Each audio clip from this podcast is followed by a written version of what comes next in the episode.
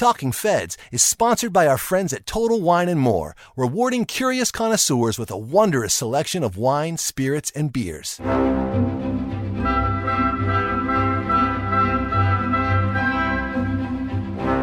Welcome to Talking Feds, a roundtable that brings together prominent figures from government law and journalism for a dynamic discussion of the most important topics of the day. I'm Harry Litman. President Biden left for Rome and the G twenty summit this week, keenly wanting the tailwind of an enacted spending bill that would demonstrate to world leaders that the U S is solving problems that beset many of them, climate change in particular. Instead, he went empty-handed and needing to confront a series of vexing foreign policy challenges, combined with his paramount objective of sealing the deal on the domestic spending bills at home, give Biden the look of a juggler riding a unicycle in front of a world audience. The challenges begin, as is now a constant on the international stage, with China. Tensions with Beijing have risen markedly over the perennial issue of Taiwan, and China recently tested hypersonic missiles in what the chair of the U S Chiefs of Staff characterized as very close to a Sputnik moment. Then, of course, there's Russia, that has nowhere near China's economic might, but makes up for it with a bottomless appetite for destabilizing mischief, particularly directed west toward Europe and the U S. And Biden has a lot of work with our erstwhile best friends in Europe, because the United States' ambition to return to center stage as the emblem of capitalist democracy turns in large part on the attitudes of our NATO allies, who perceived Trump's tenure as a kick in the teeth. Finally, with the release of the newest report from the U N and the imminent climate change conference, Biden and the U S also have to engage with the lackluster progress of the G twenty nations, who are not coming close to the pledges they all made in twenty fifteen. Here again, Biden sorely needs the whole card of the domestic spending bills that, even as trimmed, would devote about five hundred fifty billion dollars to climate programs. And to help us piece together the most dangerous developments in a world of expanding autocratic politics, increasingly sophisticated cyber warfare, and incomplete COVID containment, we have a phenomenal group of national and international experts, distinguished professors all. And they are Professor Francis Fukuyama. He is a political economist and the director of the Ford Dorsey Masters in International Policy at Stanford, as well as a senior fellow at the Freeman Spogli Institute for Center on Democracy, Development, and the Rule of Law. He's an author of a very long list of books and articles, including the seismic nineteen ninety-two book, The End of History and the Last Man. Professor Fukuyama, thanks very much for joining. Thanks for having me. Professor Juliet Kayyem, a national security analyst at C N N and the senior Belfer lecturer in international security at Harvard's Kennedy School of Government, where she is faculty chair of the Homeland Security and Security and Global Health projects. She was President Obama's Assistant Secretary for Intergovernmental Affairs at the Department of Homeland Security, also the author and editor of a long list of books and articles. And I could recapitulate, but I think instead I'll fast forward. So, Professor Kayyem, you have soon to come out, The Devil Never Sleeps, Managing Disasters in an Age of Catastrophes, yes? Why didn't you call it Managing Catastrophes in an Age of Disasters? That's what I want to know. This is all supply chain pending, because I just got word that paper may now be impacted. So, oh my. Yeah. When's it hopefully coming out? March twenty-ninth. We got plenty of time. Yeah. All right. But available for pre-order now. Thank you for the plug. Exactly. Hey, and as long as I'm plugging the hardest working professor at the Kennedy School anyway, you've got another one on nine eleven right on its heels, yeah? Yes. All right. And finally, Professor Michael McFaul, for the first time on Talking Feds. He, as most everyone knows, served as the U S ambassador to Russia from two thousand twelve to two thousand fourteen, and he is currently the Ken Olivier and Angela Nomolini Professor in International Studies in the Department of Political Science, also at Stanford University, and also a director of the Freeman Spogli Institute, as well as a contributing columnist at the Washington Post. Before his ambassadorship, he worked for the U S National Security Council as the Special Assistant to the President and Senior Director of Russian and Eurasian Affairs. Professor McFaul, thank you very much for joining us for the first time on Talking Feds. Sure. Glad to be here. Okay, I think that's all the time we have no, after those long introductions. Okay, so let's start where, for the last few years, most foreign policy national security discussions begin, China, where our relationship seems to be becoming not just increasingly cold, but martial. Let's start here. General Mark Milley, who's come to prominence for a number of reasons of late, including his role in the January sixth difficulties, but the chair of the Joint Chiefs of Staff said that China's testing of a hypersonic missile, which they did very recently, was, quote, very close to a Sputnik moment, which is kind of a heart-stopping characterization. So let me start by serving up for anyone. Do you agree with that characterization by Milley? I'm hesitating because I'm not the military expert here. It does seem to me a great exaggeration. The reason that you want a hypersonic missile is basically to avoid anti-ballistic missile defenses.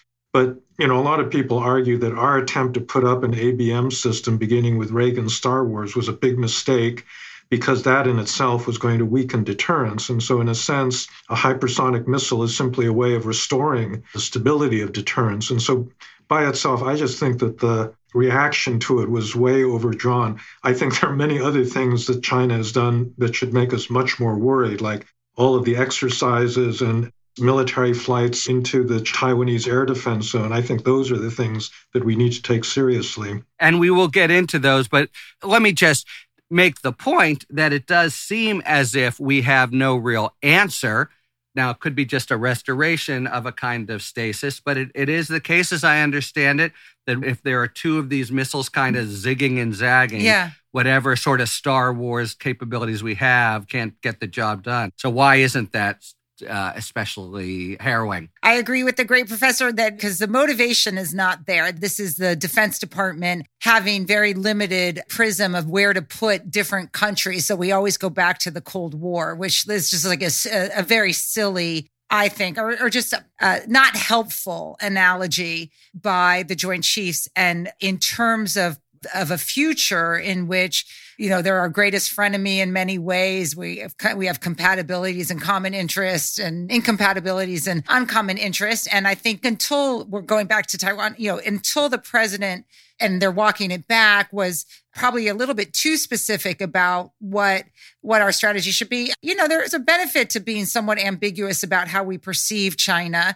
because it doesn't fit into the Russia model. And we should stop trying to do that, given the way the world is now. Let me jump to you, Professor McFaul, because you've written a fair bit about this very point, that there are certain aspects of the Cold War that click and certain that really don't, and we're fighting the old Cold War as it is, especially to the extent anyone would be pondering the kind of triangulation that Nixon did successfully with China and Russia. You see that as that would be a colossal blunder, yes? Well, that small piece, yes, because the conditions that allowed Nixon to go to China do not exist today with respect to Moscow. Uh, the Sino-Soviet split took place long before that trip, or before Henry Kissinger went there. But but I want to go back to this bigger point about arms control and weapons that you you started with. You know, my view about the Cold War as an analogy is that it distorts more than it illuminates, but some things are worth remembering. And I think Americans especially should remember, yes, allegedly we won the Cold War, but during that forty years, we made a lot of mistakes in the way we fought the Cold War. Millions of people around the world died. It was not cold, maybe cold in Europe, but it wasn't cold around the rest of the world. And with respect to weapons, remember, we wasted trillions of dollars. I don't have the numbers in front of me right now, Harry, but we wasted a ton of money spending on weapons that then we later demobilized, right? We went from fifty thousand, and now the, in the New START levels, we're down to fifteen fifty. I helped negotiate that treaty. Well, what a waste that was.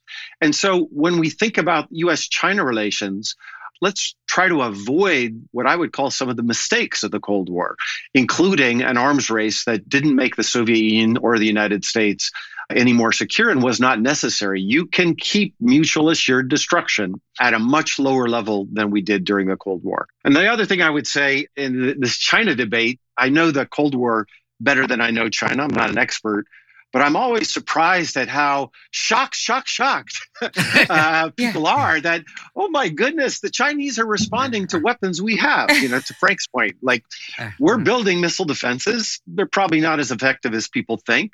We had this debate with the Russians during the New START Treaty.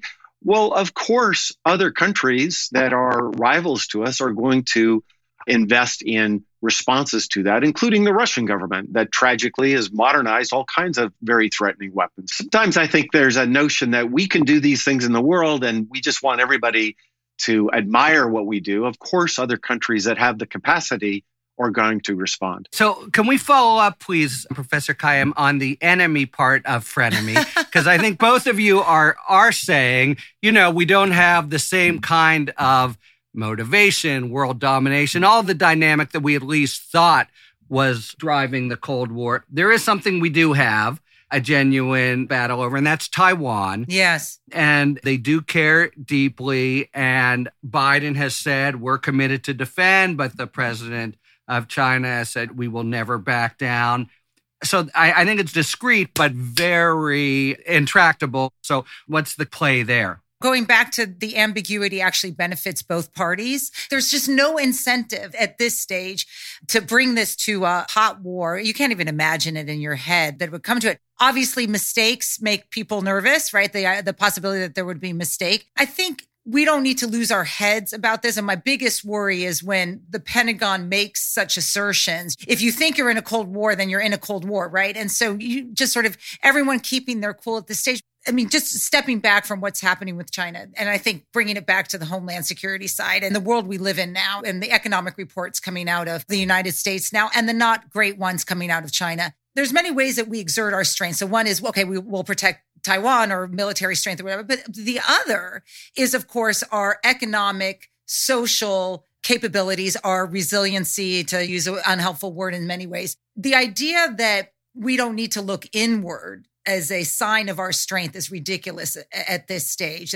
We had always believed for many, many years that a semi-free market with freedoms was the best model in terms of economic viability, and that that was our strength and as our homeland, right? And it was a model for the rest of the world. Well, here comes China with exceptional economic strength and not giving the kind of freedoms. And that's not such a bad model either, it turns out. And we're going to have to figure out whether our model actually works better or if we're dysfunctional. So bringing it back to everything from our capacity to get out of COVID effectively. There's no other priority right now than COVID, COVID, COVID. If we don't get out of this, our economic and social stability is, is really at risk.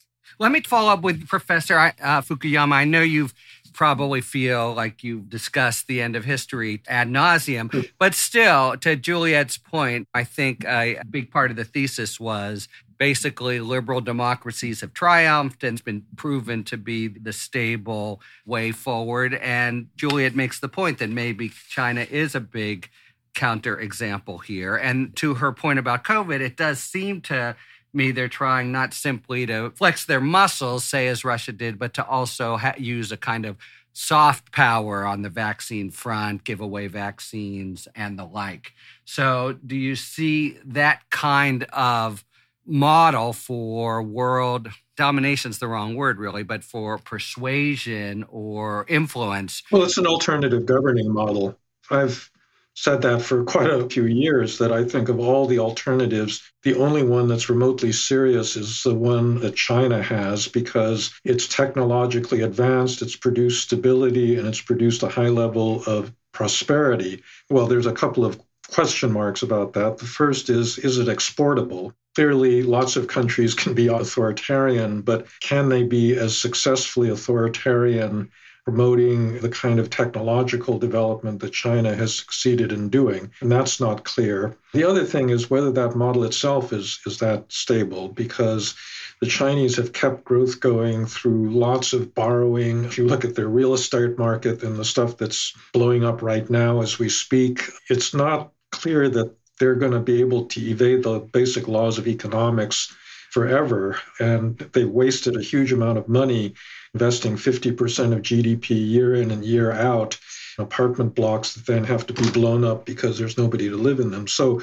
I think that they look pretty strong right now. By the way, I'm much less relaxed about Taiwan than Professor Kayyem. I actually think that that's extremely dangerous. But I do think that in the long run, there could be some real problems with their model that will seem very evident in another decade or so. Professor McFaul, recognizing it's not your area, but can you sort of break the tie here? It was considered a big deal that it was announced that we had troops in Taiwan. I, I'm sure that couldn't have been a grave surprise to Beijing, but nevertheless, it did seem like the combatants, at least over Taiwan, were squaring off. Do you see it as just a sort of counterfeit skirmish, as maybe Professor Kayyem does, or really the advent of a bona fide military engagement? You know, we just had uh, Bill Burns here at Stanford last week. Uh, he's the current director of the C I A.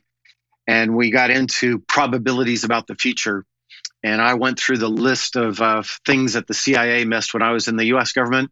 We missed the Green Revolution in Iran in two thousand nine. We missed the Arab Spring. We missed mobilization against Russia and Putin's regime in two thousand eleven. We missed the Maidan revolution in Ukraine. And Bill rightly pointed out, well, professors of political science are pretty bad at predicting the future too. So yeah. uh, I, I, I want to just make sure uh, that, that I am not a predictor of the future. Yeah. You know, the C I A, they have to do low, medium, or high, right? Not I, I, I was always marveled at that. Why do we just have three options here and not one hundred? But I want to just say, I don't know. Yep. And I don't trust anybody that throws those numbers around either.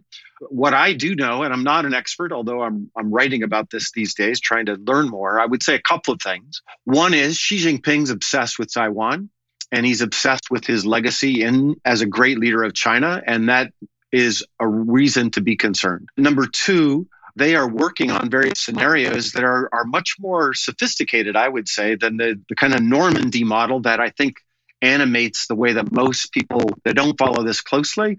They, and, and Normandy seems really hard, but there's a lot of ways that this different scenarios this could play out that would be very bad in terms of conflict over Taiwan and ultimately coercive takeover of Taiwan that could be short of a conventional war. And number three, therefore, I would say rather than the probabilities, we, the Biden administration, and we, those that care about avoiding conflict, need to spend a, much more time on what my former colleague here at Stanford, Alexander George, used to call crisis management and crisis prevention, so that we are maybe strategic ambiguity we keep publicly, but I think we want Beijing to know about the secondary and tertiary consequences of a military action that has to do with not necessarily Taiwan, but other places and the economy and disrupting energy. I'm kind of struck by the absence of diplomacy right now between Beijing and Washington. There's not a lot of high-level contacts going on right now.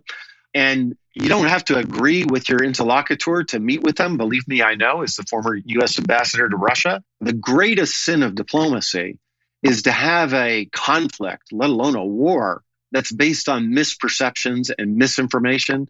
And that's what worries me about this moment uh, vis-a-vis Taiwan. I listen to the Chinese, and I think they are underestimating our capabilities of responding. And I listen to our side, and I, I worry sometimes that we're exaggerating uh, commitments to go to war over Taiwan that I don't know if we have. I would like to make sure that we're doing everything we can to keep the status quo. And by the way, non-events are really important events in history. The non-event of what the Chinese call unification with Taiwan is a great achievement of diplomacy over the last several decades. I think we need to reinvest in, in keeping that non-event from occurring.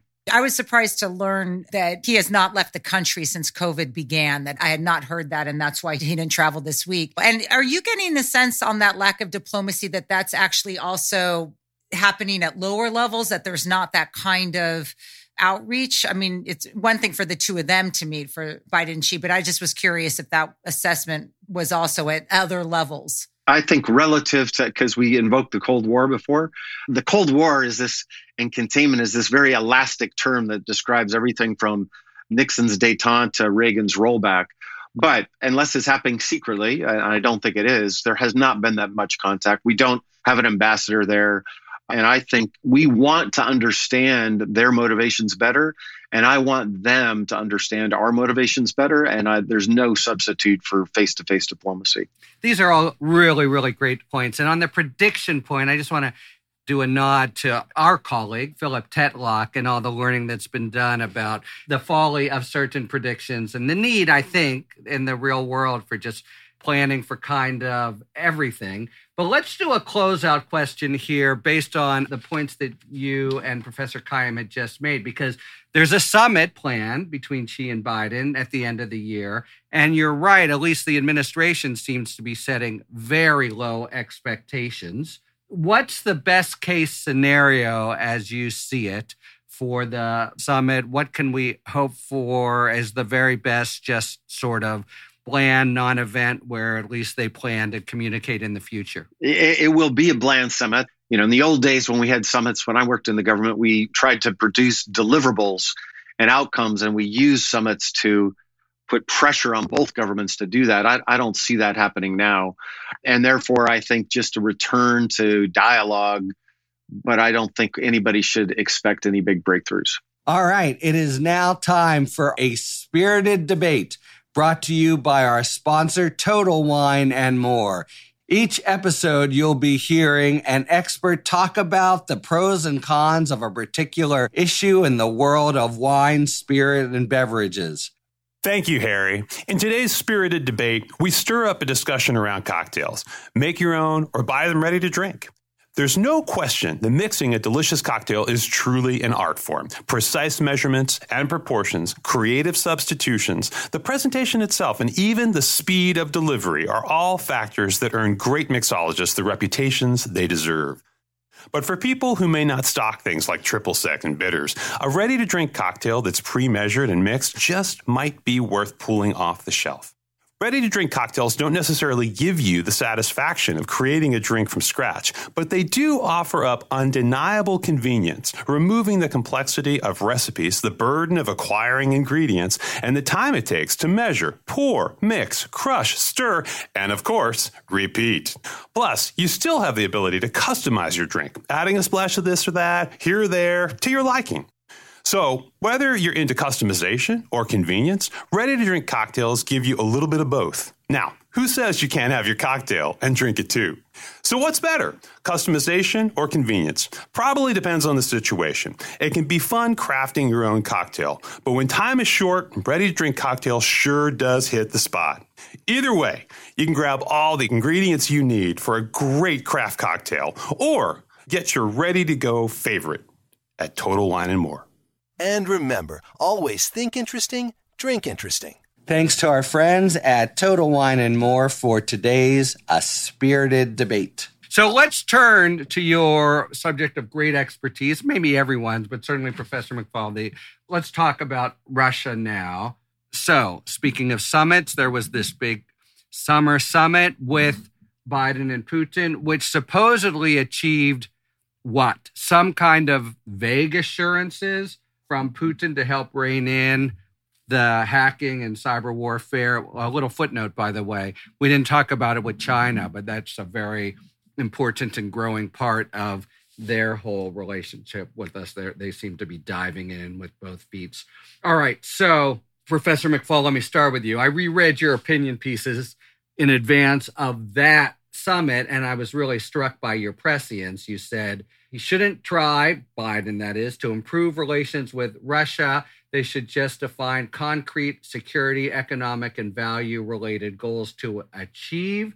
And so they did go forward, but it seems like it's a kind of C-minus at best, right? It, Putin, notwithstanding the Putin assurances, there doesn't really seem to have been any bona fide, good faith follow through from Russia. Is that fair? Well, it depends on the issue area. So on the cyber piece that you alluded to, it's And I always hesitate to talk about things that I have to read about that are leaked, uh, classified to reporters, because I don't know if what they're being leaked to is true. And I know there's disinformation from the U S government from time to time to mislead our reporters. But to the extent that I understand what's going on there, I don't see any change in behavior from the Russians on that front.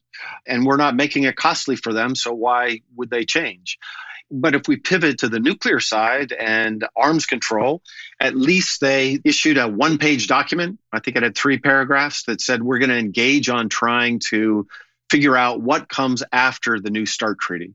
Remember, Trump was threatening to not roll over that treaty.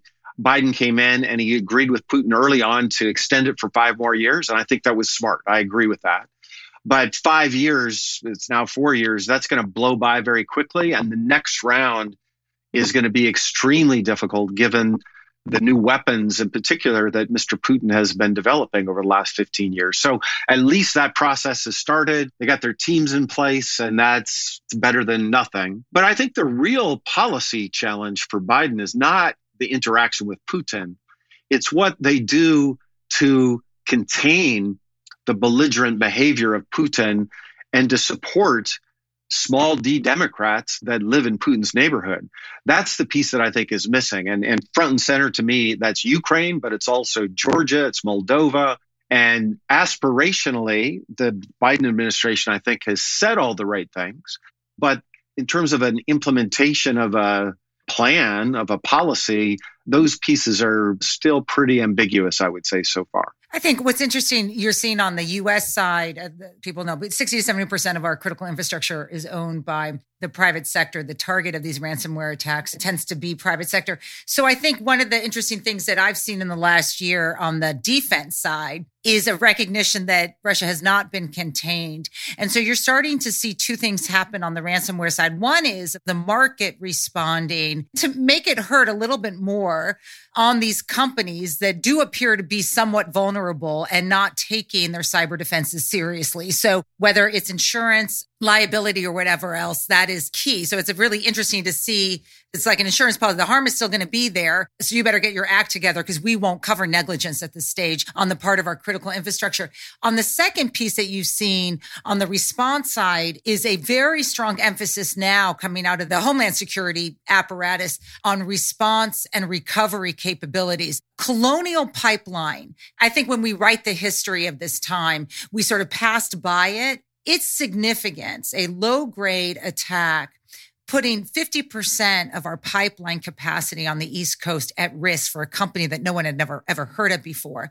And their only solution is to turn it off. How could that be called a sophisticated defense? That's your only solution? Well, because yes, because they were pumping blind. They were terrified that they were going to increase the pressure. So, so you're starting to see a lot more sophistication, which makes me happy on the sort of acceptance that this will be a long-term threat, not like climate change, right? And so you better get your response and recovery capabilities more sophisticated. And, and it took Colonial, I think, to see the private sector. I'm not saying it's there yet, but to see there be a greater emphasis on those pieces, response and recovery, than on just prevention. Because prevention is, as we're seeing, is you can't rely on it. This is going to be a continuing threat. It's true. And there's an analogy to terrorism over the last twenty years. It just does not seem possible that there's a way to stop, so you have to contain, and it's very much a one step forward, two step back, because there are people who are quickly developing.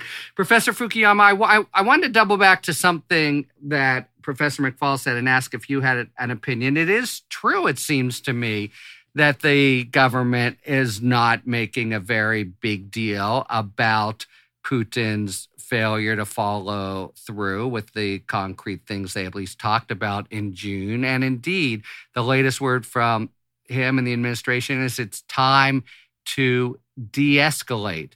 What's the sort of strategic sense of actually disengaging and not holding their feet to the fire for the failure to follow through on the assurances they made. No, I certainly don't think it's a brilliant strategy. On the U S part, yeah. Yeah, I think it's a failure. I agree with Mike that actually there's a lot of, that they've done in that region that's been very disappointing. They've not strongly supported Ukraine. They didn't really have a strong summit meeting between Zelensky and Biden when he was here. It's almost as if Biden doesn't want people to remember Hunter Biden and Ukraine, and therefore he's kind of staying away from it. Failing to try to do more to block Nord Stream two, I think, was a big mistake. And I frankly don't understand it. I mean, if they're saving their ammunition for something bigger, I don't know what that's going to be. I really wish they'd taken a tougher line on all this. Does it have something to do with the hyper-intense focus on passing these spending bills at home and not wanting to rock any boat whatsoever? I don't see how standing up for Ukrainian democracy is going to alienate anybody. If anything, that's something that the, the Republicans would like. And I really don't think that, apart from Donald Trump himself, anyone would criticize a higher level of support for Ukraine. I mean, they are monomaniacally focused on this game of chicken they're playing over the reconciliation bill, but that's why you got a separate State Department and N S C, is so you can walk and chew gum at the same time, and they don't seem to be doing that. So stability on that front is, I think, a very big part of the effectiveness of our agendas with both Russia and China. That relationship took a terrible beating under Trump, and I think the sense when Biden came in is it wasn't going necessarily to be a quick honeymoon, that Biden maybe had to prove anew our trustworthiness as allies. So let me just ask, how do things stand with us and our NATO allies? And does Biden still have a lot of repair work to do? Well, Biden's doing some repair work as we speak, right? He's meeting with Macron and apparently has characterized the submarine deal with Australia and Britain as badly done, which I suppose goes for an apology. Yeah, he's falling on his sword a little bit, yeah. Yeah, it, but it, I think that's just a sign of how clumsy that whole episode was in alienating what's a pretty important ally. And I think that overall, the Europeans have realized that there's a lot of continuity between Trump and Biden. I mean, on the trade front, the protectionism really hasn't changed. They haven't taken tariffs off of a lot of the goods that Trump started. So I would say that a lot of the U S allies are pretty disappointed at this point. Well, Tad, a couple of things. I mean, first of all, don't forget how bad things were in the previous administration and the sigh of relief in Europe when President Biden was elected and then inaugurated. You know, it took a while to get there, as we know. And if you look at public opinion in all the countries of Europe and actually around the world, you see a palpable change just from that one event. That's the first thing I would say. Second, it's also the case that I don't think we've had a more experienced president on Europe, maybe George H W Bush, but Biden has a deep, deep decades of experience in the region. I used to travel with him when he was vice president in Europe, places in like Ukraine and Moldova and Georgia as well. And that helps, that he knows these places, he understands the issues, and, and he has a team that does that too. But the third piece is, yeah, so you get the bump from just being the new guy, and now that's worn off. They've made mistakes, as Frank just talked about. But I think there's a bigger thing that they haven't got their momentum yet. And it's related to both China and Russia in this conversation, which is the president in his State of the Union and many other times, he has framed analytically the challenge of the twenty-first century is a battle between autocrats and Democrats, or liberals and illiberals might be a term I would use, right? He has said rhetorically that this is true. And by the way, I think he's right about that analytically. I think the challenge of China and Russia to the liberal international order is real. And by the way, there's a division of labor. I think we underestimate how much Putin plays in this. Putin's focused on the illiberals in the developed world and making relations and building ties with illiberal movements and the illiberal leaders in places like Hungary and Italy and, and our own country. And, and we underestimate that. I think we kind of blow it off. It's real. China, I think, as a, an alternative model that nobody in France is getting excited about. Nobody's saying in France, we want to be more like the Chinese, but they are in the developing world. And the combination, I think, is real and a real challenge. And I just don't get the sense yet that the Biden administration has figured out what the normative response to that is, what the ideological response to that. And I use that word hesitatingly, but I think you need to inspire people, not just to play this kind of great power competition game. It's not just about power, it's about ideas. And they just haven't yet found their voice, I think, on that front. And I hope they do, but it, it's most certainly not there in Europe. And I suspect it's not there in a lot of other parts of the world as well. Let's not forget Afghanistan, too. It's, it's unclear whether that's going to have long-term impact for our allies, but that was definitely not a happy moment and continues to not be a happy moment for people who we should try to get out. So that's just a, another wrinkle. I, in response to both of you, I, I do sometimes think the Biden White House needs like a czar of good news. Maybe I live in the Twitter world too much or whatever, but I actually think that they need to strut a little bit more to this point that we're the bomb, so to speak, uh, not literally. And if you look at some of these metrics, they're actually quite promising. I mean, I sit here shocked how unhappy people seem to be of the fact that we are essentially on our way out of a pandemic. Like, I'm like, why isn't everyone partying like me? Like, I mean, I'm not doing anything stupid, but today the F D A has now approved the five to twelve year olds. This is the exit strategy. And I just feel like, I don't know, if I were the White House, I would be just completely, I mean, they have to wait for the C D C, but this is exactly it. All the metrics are down. So this is your, we actually know how to do big things in this country. We actually can still do big things. The others, of course, are reconciliation, which I'm not smart enough to get into all the details. But you would think that we basically are taking money away from people, given how this is played out. There's a statistic I just saw that's worth people hearing because it's so jaw-dropping in its fabulousness for people who care about climate change. Even though the entire package has been cut in half, right? Just be based on what these two senators, Manchin and Sinema, want. The climate change budget started at six hundred billion dollars and remains at five hundred fifty-five billion dollars. And so you want to talk about a commitment to something that most people view as probably one of the greatest existential threats. That money is in there. He doesn't get all the policies he wants. I feel like these are the kinds of things that our allies who are looking to us to try to cut emissions and to lead the way in terms of climate change really aren't, I don't know what it is. And I don't know if it's just the nature of our politics now, you know, the czar of good news, because they're actually are signs that we are coming back as a nation and as a global model for issues that the world does care about. The media has not been good at covering. They've only focused on the headline aggregate number. Yeah. Nobody has any idea what's in the bill. I think if they did have a better idea what was in it, they would like it better. That is absolutely true. And you don't sell something by what's not in it, but by what's in it. And when I saw these numbers for climate, I was like, those are real numbers. This is not five million dollars, half a trillion dollars for climate change mitigation and response capabilities is a fabulous number and likely might get us very close to places where we need to be in the next five to ten years. I just wanted to double back and reinforce one thing Professor McFaul said. It's my perception that it's not simply Biden who's very conversant in Europe and sophisticated and ready to lead. They have a really strong team there. A lot of the voices have not been so much deployed, including on these very issues that Professor Fukuyama just talked about. I mean, it's partly self-inflicted that all the discussion has been the, the bottom line price tag. I think they're moving away from that now. But they have people there who've been training for thirty years for the jobs they have, in marked contrast to, say, the, the Trump administration.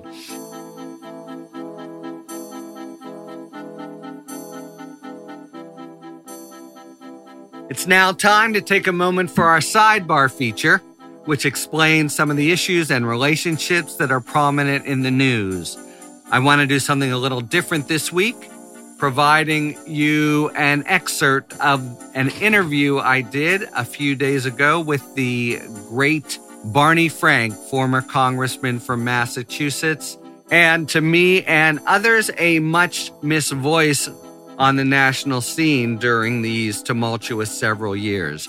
So I spoke with him about a range of topics, and here you'll hear him explain why he thinks that COVID has been a real political game changer. Prior to, to recent times, I think some of the people on the left dissident wing of the Democratic Party, I agreed with much of what they wanted to do substantively, but they did not appreciate how angry people were at government. They, they overestimated. I, my, my summary was that when you looked at programs to help, the whole was smaller than the sum of the parts. People would be for this Medicare expansion or that unemployment uh, increase. But when you put them together, they were angry. And, and that well, Medicare for all would be an example. Increasing Medicare benefits, lowering the age, very popular. Abolishing private insurance and going to a total public system, very unpopular. And I think the left missed that. Then, and I think the, the, the mainstream of the Democratic Party missed the need to move in that direction. And then COVID has brought us together. COVID has created a much stronger public opinion for these changes.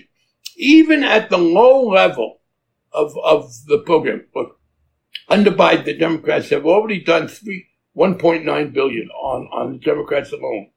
Everybody agrees on the second one point nine billion on infrastructure. That's three point eight trillion. I'm saying billion. I'm in the old, old mode. Exactly. Yeah. So you're at one trillion dollars. three point eight trillion. So if you then add in the next phase, one point five trillion, I believe it'll be a little bit more than that.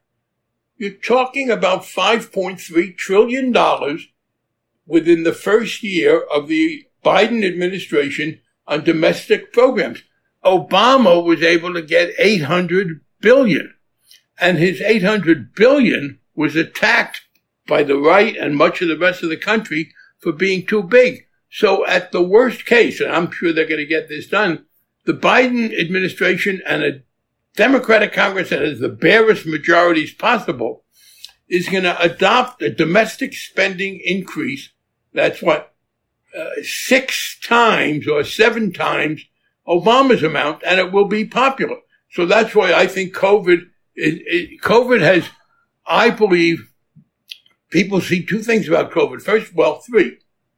First of all, COVID, government was essential in combating COVID. Donald Trump said, hey, I helped bring about the uh, vaccine. Secondly, government has stopped a recession. Government has had a major macroeconomic effect. And third, government has helped individuals. We were plagued for years with the Ronald Reagan philosophy, government is not the answer to the problem, government is the problem. That's, of course, a literal quote from Ronald Reagan. Bill Clinton was so frustrated by that or, or, or believing that it was, you couldn't fight it, he announces the era of big government is over. Well, you know what's over? The era in which a Democrat says the era of big government is over. That's over. Big government's back. five point seven or eight yeah. trillion is Biden's amount. And that's all because of COVID. So that's just a couple minutes of our interview. To hear the whole thing, you can go to patreon.com slash talking feds. As we do periodically with Patreon features that we think are pretty important, we are making this interview available to everybody for a couple weeks. But if you do go to listen to the Frank interview, take a look at the other features that are there for supporters, and you can decide if perhaps you'd like to be a supporter as well.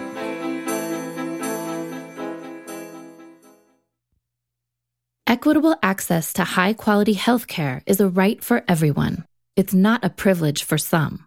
Our Health California is a grassroots advocacy community fighting for statewide and federal health policies that advance affordable care for everyone. With more than one million healthcare supporters, Our Health California educates patients, health enthusiasts, and voters about health and mental health care, then connects supporters with lawmakers to advocate for change. Since two thousand nineteen, Our Health California advocates have sent more than forty-six thousand messages to their lawmakers and taken nearly one hundred sixty-eight thousand advocacy actions. Visit our health california dot org to join and make your voice heard. It's free. Again, that's our health california dot org. So I very much wanted to talk about climate change and actually situate it in the overall national security, international relations set of issues. I'll just make the obvious point to what you were saying before the sidebar, Professor Kayyem, that Biden's hand for leading will be much reinforced if and when the five hundred fifty, which is not chump change, and when it actually passes. And for someone who's tried to play it fairly cool and have people come to him, he really did quite the last-minute fire alarm effort to get this to pass before he left for Europe, and was clearly disappointed it didn't happen.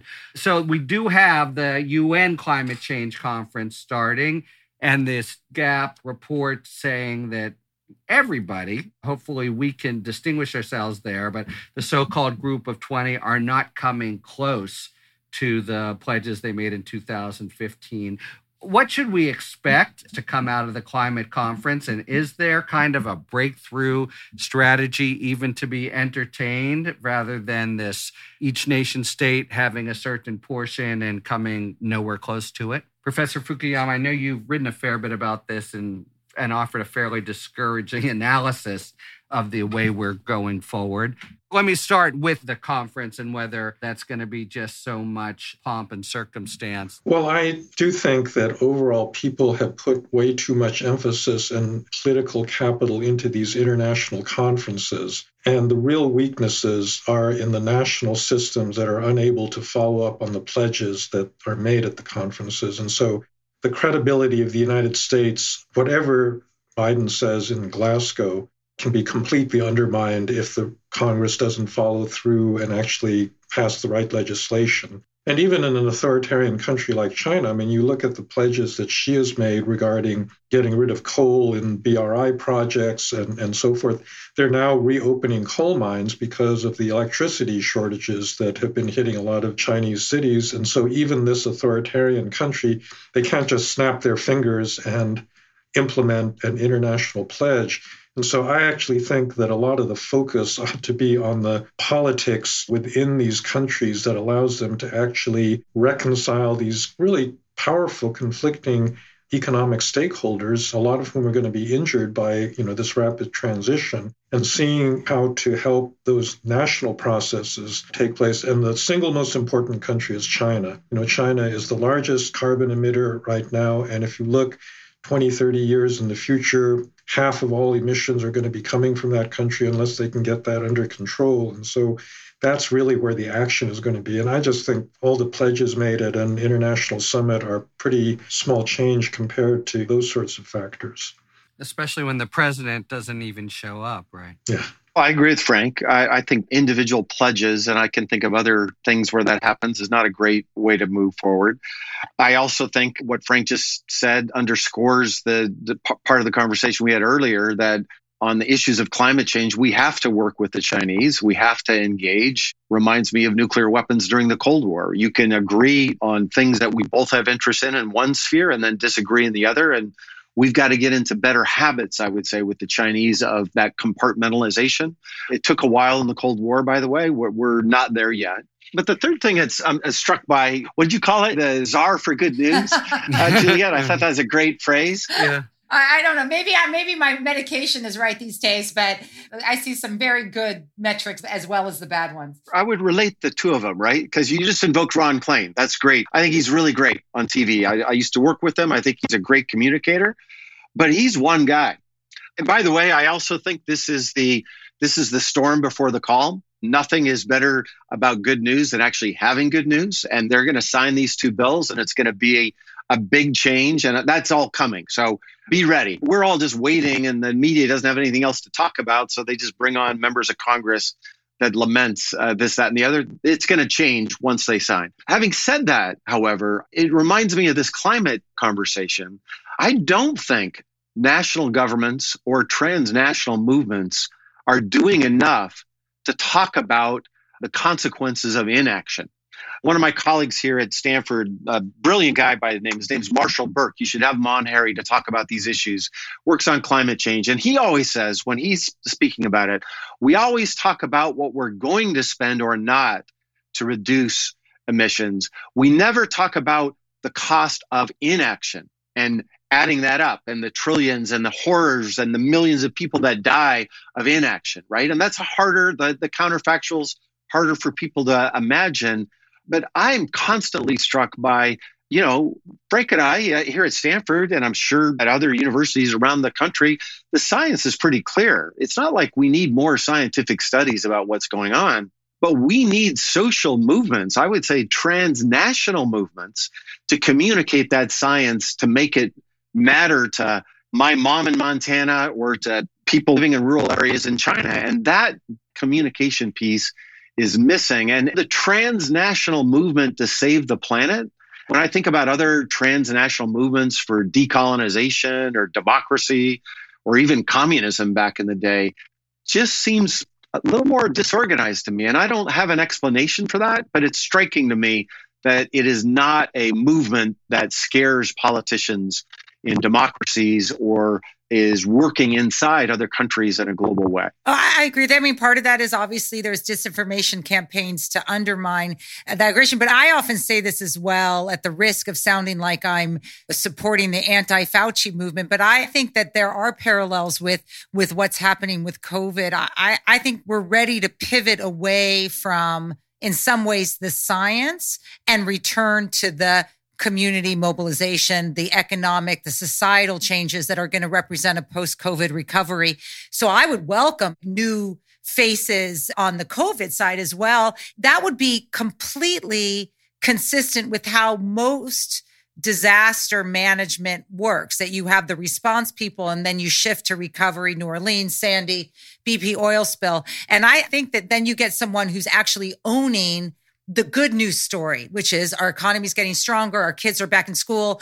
Women are getting back to work. We're moving around. We're seeing James Bond movies. This is all fantastic. And stop muting all this good news.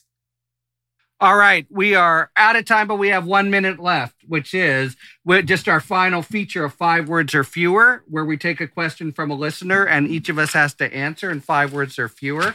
Juliet knows this. So here's the question. G twenty this year is taking place on Halloween. In a world in which the global leaders were encouraged to dress in costume, what costume should Biden wear to the summit? Five words or fewer, please. Well, I would say Superman. Yes. How about a Superman costume in green, in green, to emphasize his point about climate change? A twenty twenty-four ballot. You guys forget the horrifying part of Halloween. I'm going with Donald Trump or Steve Bannon.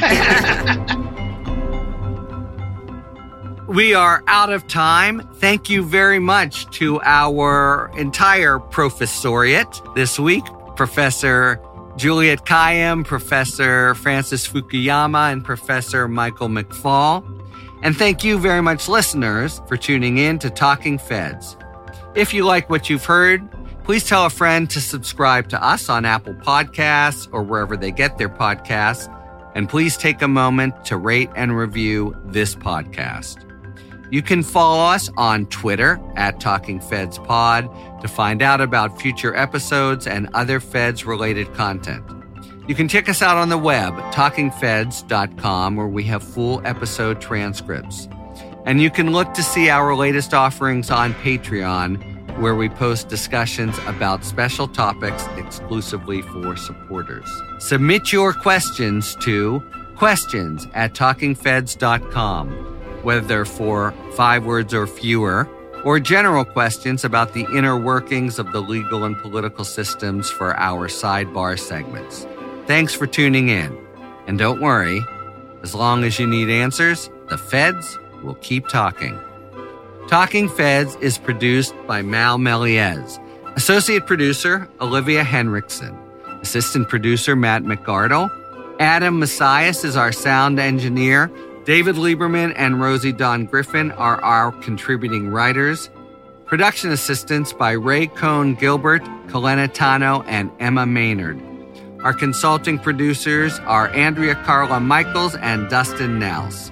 Thanks very much to Barney Frank for supplying today's sidebar and for the longer interview, which you can hear at patreon.com slash talkingfeds. Our gratitude goes out, as always, to the amazing Philip Glass, who graciously lets us use his music. Talking Feds is a production of Delito L L C. I'm Harry Litman. See you next time.